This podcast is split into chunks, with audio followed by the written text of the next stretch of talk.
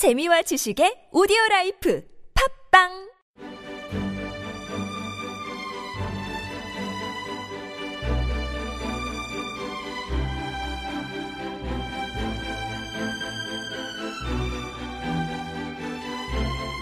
안녕하십니까. 김성현의 시사돋보기 18번째 시간으로 인사드립니다.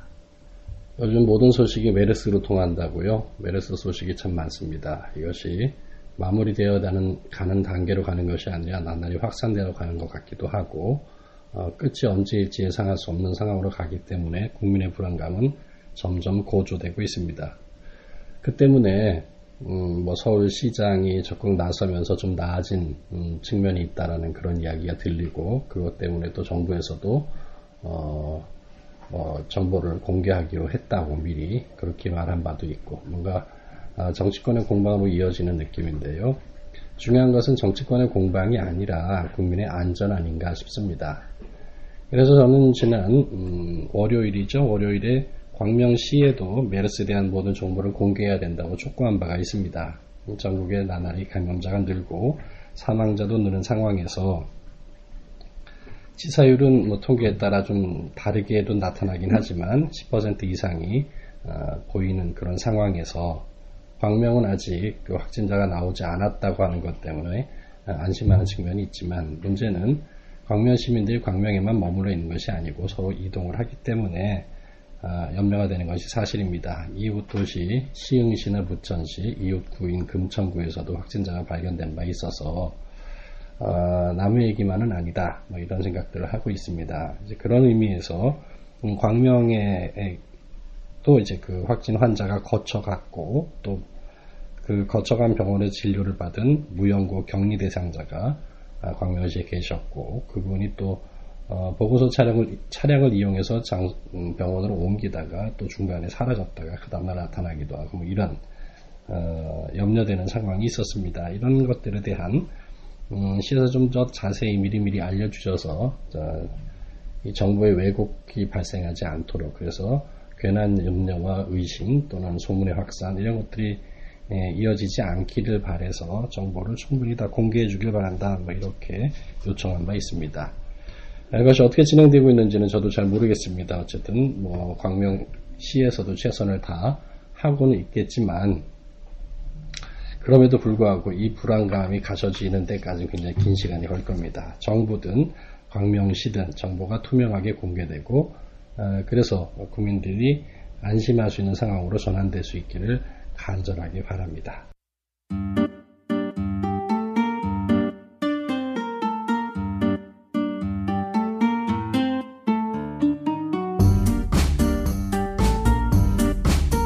최근에 저는 국회 정론관에 가서 기자회견을 한 바가 있습니다. 27일부터 서울, 경기, 인천이 교통요금을 인상하겠다라고 하는 계획을 갖고 있어서 그에 대하여 적극 반대한다는 입장을 정의당, 경기도당, 서울시당, 인천시당 위원장들이 공동으로 같이 기자회견을 한 겁니다. 그럴 만한 이유가 있는 것이 뭔가 교통요금을 인상한다고 하면 인상 요인이 있었기 때문일 테고 그래서 그에 불가피하게 최선을 다하여 인상하지 않는 방법을 찾겠다라는 기본 원칙을 갖고 있으리라고 믿지만 그럼에도 불구하고 저희가 살펴볼 때 충분히 그에 대한 대비를 하지 않았음을 발견할 수 있었습니다. 그러니까 주로 이 버스와 지하철의 적자분을 메우려고 하는 건데 서울시의 경우만 해도 버스 준공영제를 실시한 후에 버스들에게 굉장히 많은 자금을 붓고 있거든요. 근데 이제 버스 회사들이 방만 경영을 하거나 이렇게 될 때 이것을 다 철저히 제어하지 못한 상태에서 지급된 그런 지원금들이 매우 많다 이겁니다. 지난 1월에 공개된 감사원의 감사 결과를 보면 총 6개 항목에서 부당하게 버스 보조금을 운영해 왔다고 합니다. 그래서 2013년 한 해만 해도 무려 343억 원에 달하는 규모 버스 보조금의 잘못된 지급 이런 것이 있었다고 합니다. 그러니까 2013년도에 버스 회사들에게 지급한 보조금의 총 10%에 달하는 규모가 방만 경영에 의한 것이었으므로 이에 대한 검토 없이 무조건 돈을 지급하는 것은 시민들의 발인 교통수단을 이용하여 잘못된 이익을 챙기는 것이고 지급하는 것도 무책임한 것이 아니겠습니까? 이런 철저한 준비나 대책 없이 지급하는 것은 마땅치 않다. 그래서 버스 인상 요인이 있다면 더 철저하게 검토해서 이에 대한 확실한 대비책을 마련하고 돈이 허투루 쓰이지 않는다라는 전제가 성립될 때야 그걸 비로소 가능한 것이다 라는 그런 주장을 한 겁니다. 경기도도 이제 서울과 인천에 이어서 준공영제를 실시하려고 계획하고 있답니다. 뭐 좋은 측면이 있죠. 준공영제가 그냥 사기업에만 맡겨놓는 것보다 훨씬 나은 것은 분명히 있긴 한데 그럼에도 불구하고 서울과 인천의 실패, 잘못된 사례들을 극복할 만한 충분한 준비를 가진 상태에서 진행해야지 그렇지 않으면 시민들의 없는 살림에 더 주름을 가게 하는 것이며 실제 주름을 가게 하면서도 바람직하지 않은 것으로 집행이 된다면 그건 매우 슬프고 안타까운 일 아니겠습니까? 그래서 이에 대한 확실한 대책을 세워라. 그 전에는 요금 인상은 불가하다라고 하는 것을 발표한 겁니다. 그랬더니 뭐 요즘 많은 정치권에서는 이런 데 관심을 가졌어야만 할 것 같은데 생각보다 아무도 관심을 안 갖는 것 같습니다. 그래서 최근 어떤 신문의 기사로 보니 교통요금 인상권에 대해서 지금 입장을 가지고 대책을 발표하거나 주장하는 게 정의당밖에 없다고 하네요. 그럴 만큼 지금 서민의 살림살이에 대한 관심이 정치권에 없는 게 아닌가 참 비극이다 싶습니다.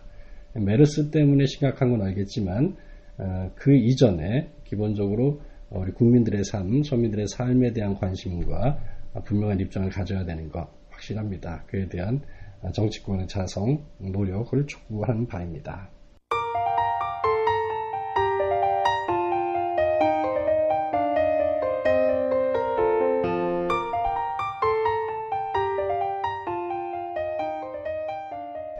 이제 마지막으로 제가 준비한 오늘의 핵심적인 내용은 이제 원전에 대한 겁니다. 최근에 기사 난 거 보셨죠?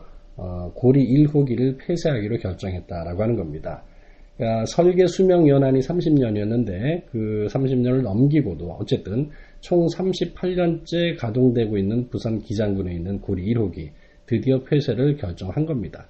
물론 이제 실제 폐쇄하는 것은 2년 뒤인 2017년 6월 18일부터 연구 정지되는 것이니까 말하자면 40년을 가동을 하고 멈추는 거거든요.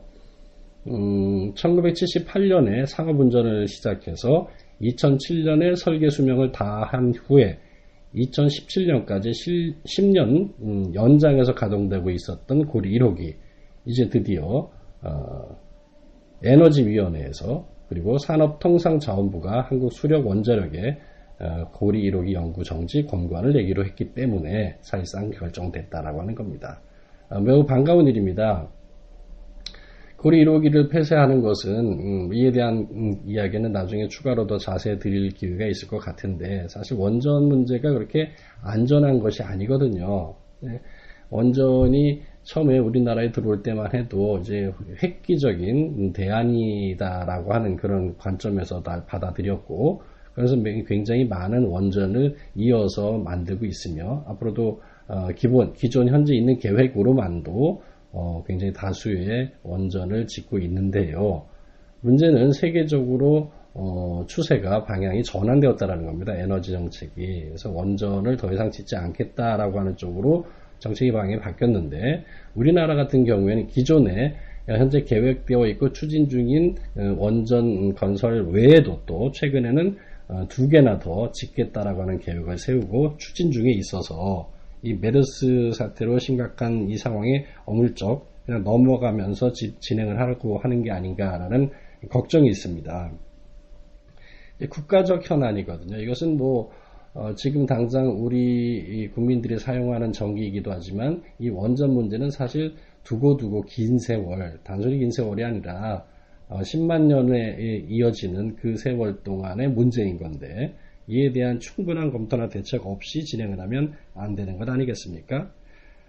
정부가 이달 중으로 확정하고자 하는 7차 전력수급 기본 계획이 있는데요. 그게 이제 2015년부터 2029년까지의 내용을 준비하고 있는 겁니다. 그 기본 계획에 보면 전력수급 계획이 있는 겁니다. 그래서 정부가 향후 15년간 전력이 얼마나 필요한지 그래서 그 필요한 전기를 어떤 방식으로 공급할까, 뭐 이런 것을 대책을 세우는 그런 기구입니다. 그런 내용인데, 그 산업통상자원부의 전력수급기본계획에서는 보면 원전 2기를 더 짓겠다는 겁니다. 그러니까 지금도 사실 따져보면 발전소의 4분의 1이 남아도는데, 심지어 우리 경제가 저성장 국면에 접어들었다라는 것도 분명합니다. 그런데 원전을 추가로 짓겠다고 합니다. 그래서 사실 발상이 뭔가 잘못된 거예요. 도대체 왜 그럴까를 찾아보았습니다. 그러니까 대한민국은 지금 발전소가 남아돕니다. 그런데도 경북 영덕에 원전 2개를 더 지으려고 하는데 이거 왜 그럴까요? 추정을 해보자고요. 지금 현재 추진 중인 7차 전력수급 기본계획은 오직, 과장을 좀 못하면 오직 신규원전 2개를 더 집어넣는 것에 혈안이 되어 있는 겁니다. 도대체 왜 그렇게 신규 원전에 목을 맬까?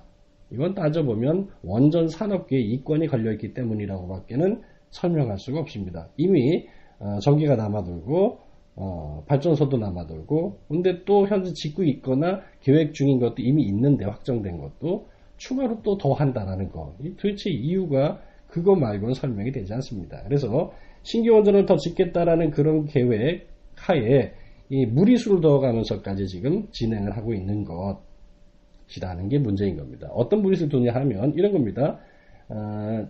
발전소가 남아도는데도 모자라는 것으로 예측이 되어야만 하지 않습니까? 그래서 수요를 부풀리게 되죠. 2013년 2월에 발표됐던 6차 전력수급 기본계획에는 경제성장률을 아주 높게 잡았습니다. 경제성장률이 높다고 봐야 전제하고 있으면 거기에 전력수요가 당연히 따라갈 거기 때문에 그래서 필요하다라는 논리가 형성이 됩니다. 사실 이 대한민국 전기 소비의 절반 이상을 산업용 전기요금이 사용하고 있거든요. 그러니까 산업용입니다.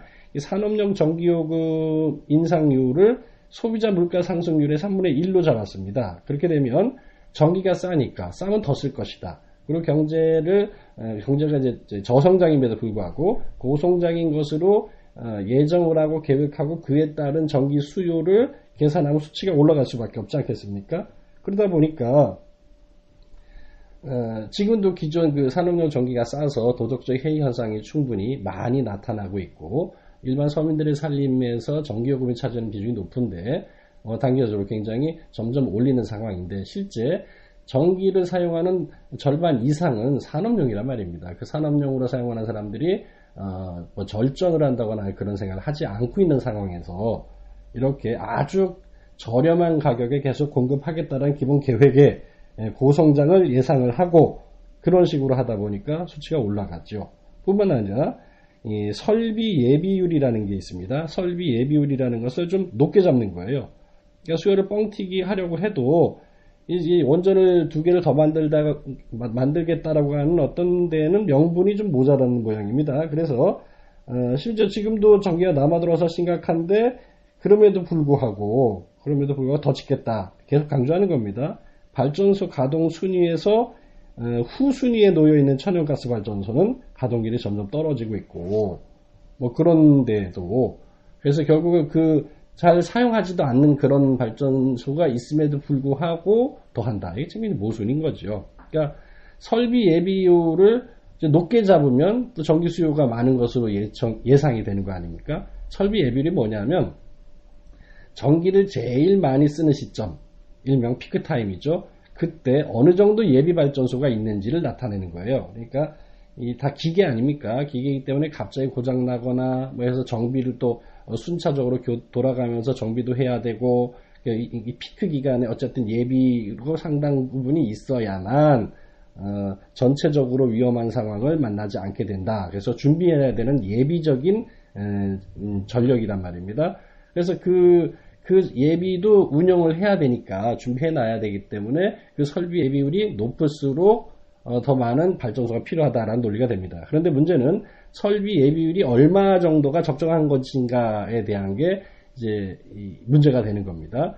정부가 6차 전력수급 기본계획에서 적정 설비 예비율을 22%로 잡은 바가 있고, 지금 이제 논의하고 있는 7차 전력수급 기본계획에서도 적정 설비 예비율을 22%로 잡아놓고 있습니다. 그러면 그 22%는 적정한 것이냐를 확인해 봐야 된다는 겁니다. 한국전력 경제경영연구원에서 만든 자료가 있습니다. 제목이 뭐냐면 적정설비예비율과 운영예비력이라고 하는 건데, 이 내용은 뭐냐면 한전 사장에게 보고하기 위해서 만든 내부 자료인 겁니다. 그래서 거기에 한전 사장에게 제공하는 이유는 한전의 전기 운영이나 이런 것 전반에 대한 계획을 세우는데 기본 근거 자료로 삼기 위한 것 아니겠습니까? 그런데 정부는 설비 예비율을 22%로 잡아놓은 반면, 그래서 그 22%에 근거하여 발전소를 더 지을 명분을 삼고자 하는데, 문제는 이 한전에서 만든 한국전력 경제경영연구원에서 사장에게 보고하기 위해 만든 자료에 따르면 적정한 설비 예비율이 12%라고 나옵니다. 22%와 12% 차이 엄청 크겠지요. 이만큼 차이가 나는데, 그러니까 실제 내부적으로는 12%가 적정한 것이라고 이미 통용되고 내부적으로는 알고 있는 상황임에도 불구하고 정부는 그걸 22%로 근거하여 수요를 높게 잡고, 그리하여 필요한 전기가 훨씬 많으므로 발전소를 지어야 되겠다라는 명분, 논리를 만드는 겁니다. 그래서 만약 설비 예비율을 정부가 말하는 22%가 아니라 12%로 말한다면 이 경북 영덕에 신규 원전을 지을 아무런 근거가 없어지게 되는 겁니다. 그러니까 발전소가 남아돈다라는 거거든요. 그러니까 이제 실제 그 주무 업무를 보는 그곳에 한전에서도 자체 보고서에서도 설비비를 12%로 했는데 정부가 굳이 22%를 고집하면서 진행하는 것, 이것은 그쪽 업계의 뭐 로비거나 그쪽 업계를 살리기 위한 이권 때문이 아니겠느냐라고 밖에는 더 이상 설명이 안 되는 거다 이겁니다. 그런데 이제 원전에 대한 문제는 이런 정부의 정책에 대한 문제이기도 하지만 더 근본적으로는 국민 안전에 대한 이야기가 되기도 합니다. 이것은 굉장히 오랜 세월 우리에게 상존해 있으면서 이것이 어떤 사고를, 위험을 우리에게 줄지 모릅니다. 당장 언제 처음 만들 때만 해도 이런 고리 1호기가 폐쇄된다라고 하는 것까지 얼마나 긴 세월입니까? 상상도 하지 않았고, 그때는 먼저 비교적 싼 값에 전기를 만든다라고 하는 논리만 통용되었는데, 실제 지내고 보니까 그것이 싼 값도 아닐 뿐더러 뒤에 후처리 비용까지 생각해 본다면 매우 그 고비용이며 저효율일 수밖에 없다라는 것도 밝혀진 바가 있습니다. 예, 원전의 문제를 한번 생각해보죠. 이 사고가 나면 정말 답이 없습니다. 우리가 잘 알지만 후쿠시마 원전 사고를 겪은 일본 사건 때문에 전 세계가 원전 정책을 재검토하는 쪽으로 방향이 바뀌었는데, 근데도 우리는 계속 원전 확대 방향을 갖고 있는 게 이상하긴 합니다. 근데 그 근거 중에 하나는 일본과 같이 우리가 지진이나 쓰나미 이런 것들이 생기는 것이 아니기 때문에 괜찮다, 뭐 이런 논리를 갖고 있는데, 실제 국제 원자력 사고 등급 평가에서 5등급 이상을 받은 대형 사고는 대부분 자연재해와 무관합니다. 그러니까 이제 지진이나 쓰나미 걱정이 없기 때문에 우리는 상관없다가 아니라, 실제 대부분 큰 사고는 그 자연재해가 아닌 그 내부적인 문제로 일어났다라는 거죠. 1957년 10월 영국의 윈드스케일 원전이 수소폭탄 제조를 위해서 필요한 이 3중 수소를 얻기 위해서 원자로를 전용하다가 화재가 발생했던 일이 있습니다. 이건 매우 큰 사고였는데 인재죠, 인재. 79년에 있었던 미국 3마일 원전 사고, 작업하는 그 사람의 실수로 일어난 사고이고, 1986년에 구소련의 체르노빌 원전 사고도 기술자의 실수로 일어난 겁니다. 사람이 일으키는 거예요. 인재거든요. 아무리 조심을 해도 사람은 실수할 수 있고 하기 때문에 그것이 얼마나 큰 위험을 초래하게 될지 생각해보면 작은 실수라고 할 어떤 실수 하나에 의해서 남는 상처치고는 너무 큰, 정말 심대한 문제를 낳기 때문에 이에 대한 안전 문제를 생각할 수밖에 없습니다. 우리나라에서도 크고 작은 안전사고가 있었는데 아주 대형 사고가 아직 나지 않았다는 이유만으로 우리는 안전하다, 뭐 이렇게 생각하면 곤란합니다. 2012년 2월에도 고리 1호기에서 이번에 폐쇄하기로 했는데, 고리 1호기에서도 작업원의 실수로 12분간 전원이 완전히 차단되는 그런 큰 사고도 있었습니다. 2009년에는 월성 1호기에서도 핵연료 교체 과정에서 폐연료병 다발이 파손되고, 그래서 바닥과 수조에 떨어진 사고를 합니다. 치명적인 방사성 물질이 배출되고 그랬습니다. 근데 대부분 우리나라에 있었던 원전 내 사건 사고들이 주로 은폐되고 있다는 겁니다. 스스로 밝히지도 않을 뿐더러 나중에 밝혀져도 이 뭐 굉장히 심각한 문제가 아닌 것처럼 좀 대충 너무 많이 드러내지 않는 쪽으로 진행이 돼 왔습니다. 아까 말씀드린 이 월성 1호기 건에 대한 것은 한수원이 정부에 보고도 안 하고 기록도 남기지 않고 그렇게 5년을 감춰온 바 있습니다. 2002년에도 울진 원전 4호기에서 원자로를 냉각시키는 증기발생기 전열관이 두동강 나면서 냉각수 45톤이 13분간 유출된 바 있습니다. 하여간 이런 위험한 일이 있을 뿐만 아니라 국내에서 가동되는 원전의 부품 중에 시험 성적서가 위조된 경우가 지난해까지 2116건에 달합니다. 세상에 이렇게 중요한 문제에 대하여 말하자면 가짜 부품을 사용하는 일들이 있으면 안 되는 건데 도대체 무슨 생각으로 이런 일들을 쳤는지 정말 답이 없습니다. 가동 33년째인 월성 1호기는 지난 2월에 연장이 결정되긴 했으나 그 안에서 방사선 환경영향평가서 또 안전성 평가보고서 이런 거는 공개될 기약이 안 보인다고 해요. 그러니까 30년간 써왔고 그러니까 그 수백만 개의 부품 또 170km에 달하는 배관 1700km에 이르는 케이블이 온전하게 다 있기만을 바라는 요행을 바라는 형태로 우리가 지내는 것은 안전하고 상관없는 거 아니겠습니까? 문제가 심각합니다. 나중에 원전에서 나오는 사용 후 핵연료 이거 처분장 우리 없어서 지금 다 원전 부재 임시 보관 중이지 않습니까? 근데 뭐 이에 대한 대책 처리 방법이 아직도 전 세계적으로 다 획기적인 방법이 나오지 않은 상태입니다. 이런 심각한 상황에서 계속 연구만 하고 있는 그래서 일단 가동하면서 나중에 처리할 문제를 연구한다. 이것도 좀 모순이긴 한데 그에 대한 답도 아직 나오지 않았습니다. 그러니까 사실은 현재 사용하고 있는 것만의 문제가 아니라 폐쇄 이후에 그것을 관리하는 것 그리고 현재 가동 중인 것들의 사용 후 핵연료를 어떻게 보관하느냐라고 하는 문제에 대해서는 우리가 구체적인 대책을 잘 못 세우고 있는 측면에서 매우 심각합니다. 이 핵폐기물의 영구 처분을 하려 하면 보관기간이 최소 10만 년이 넘어야 된다고 하는데요. 10만 년 후에 우리 후손들에게 우리 문자나 이런 것이 잘 전달돼서 이해를 시킬 수 있을지도 의문입니다. 왜냐하면